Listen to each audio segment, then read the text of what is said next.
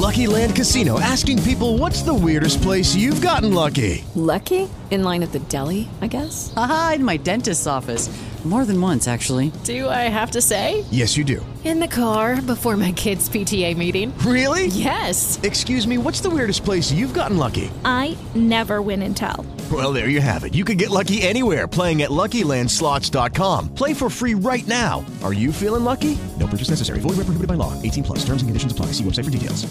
Judy was boring. Hello. Then Judy discovered ChumbaCasino.com. It's my little escape. Now Judy's the life of the party. Oh, baby, Mama's bringing home the bacon. Whoa, take it easy, Judy. The Chumba life is for everybody. So go to ChumbaCasino.com and play over 100 casino style games. Join today and play for free for your chance to redeem some serious prizes.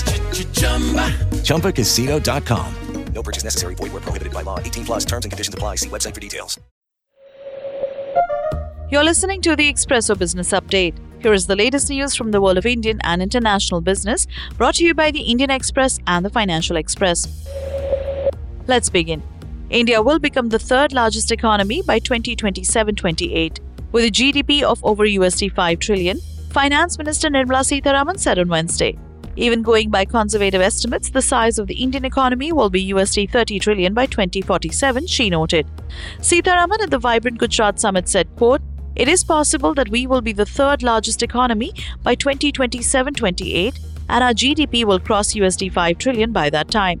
By 2047, it is a conservative estimate that we will reach at least USD 30 trillion in terms of economy, unquote. India with a GDP of roughly USD 3.4 trillion is currently the fifth largest economy in the world.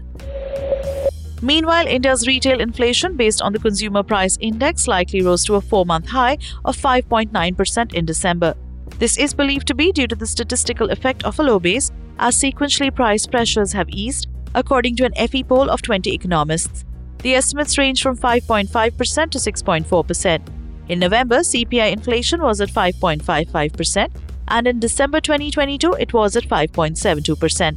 At the projected 5.9%, the overall CPI index would be down 0.1% month on month in December. The National Statistical Office will release the CPI inflation data for December on Friday. Prices of key food items were down on a month on month basis in December. Onion prices were lower by 13.6% on month. Moving on, the government will likely seek Parliament's nod to appropriate funds for the first five months of the next fiscal in the interim budget to be presented on February 1st. This is expected to ensure that the funding of key programs remains unhindered during general elections until the regular budget is approved by August. January 9th was the last day for all departments and ministries to submit their spending plans for 2024 25 to the Ministry of Finance.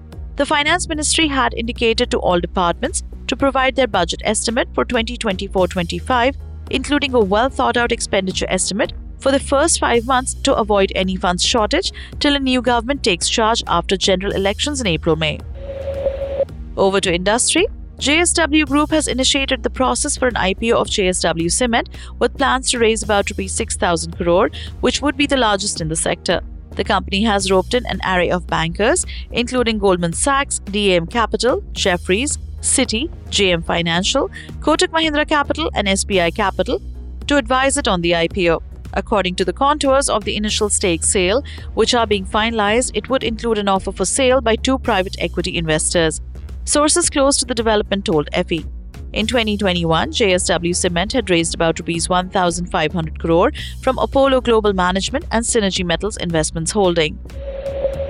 In some more industry news, reiterating the demand for a reduction in tariffs and duties on components and sub-assemblies imported for making smartphones in India, the India Cellular and Electronics Association has said such a reduction in input tariffs could increase the country's smartphone exports by nearly four times to $39 billion by FY27 from $11 billion in FY23. Similarly, the tariff rationalization could also increase the domestic production of mobile phones to $82 billion by FY27 from $44 billion in FY23.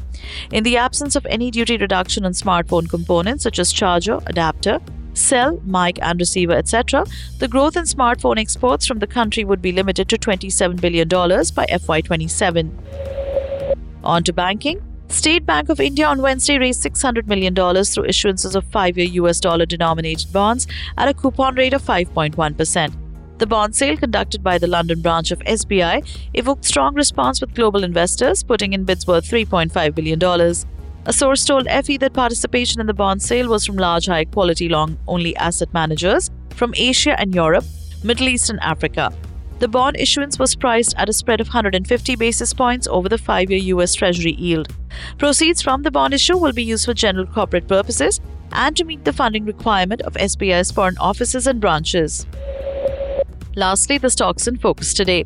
These include Polycab, SpiceJet, JSW Steel, M&M, Bank of India, Phoenix Mills, among others. SpiceJet's chairman and managing director have revealed ambitious plans for growth and network expansion, backed by a fund infusion of rupees 2,250 crore.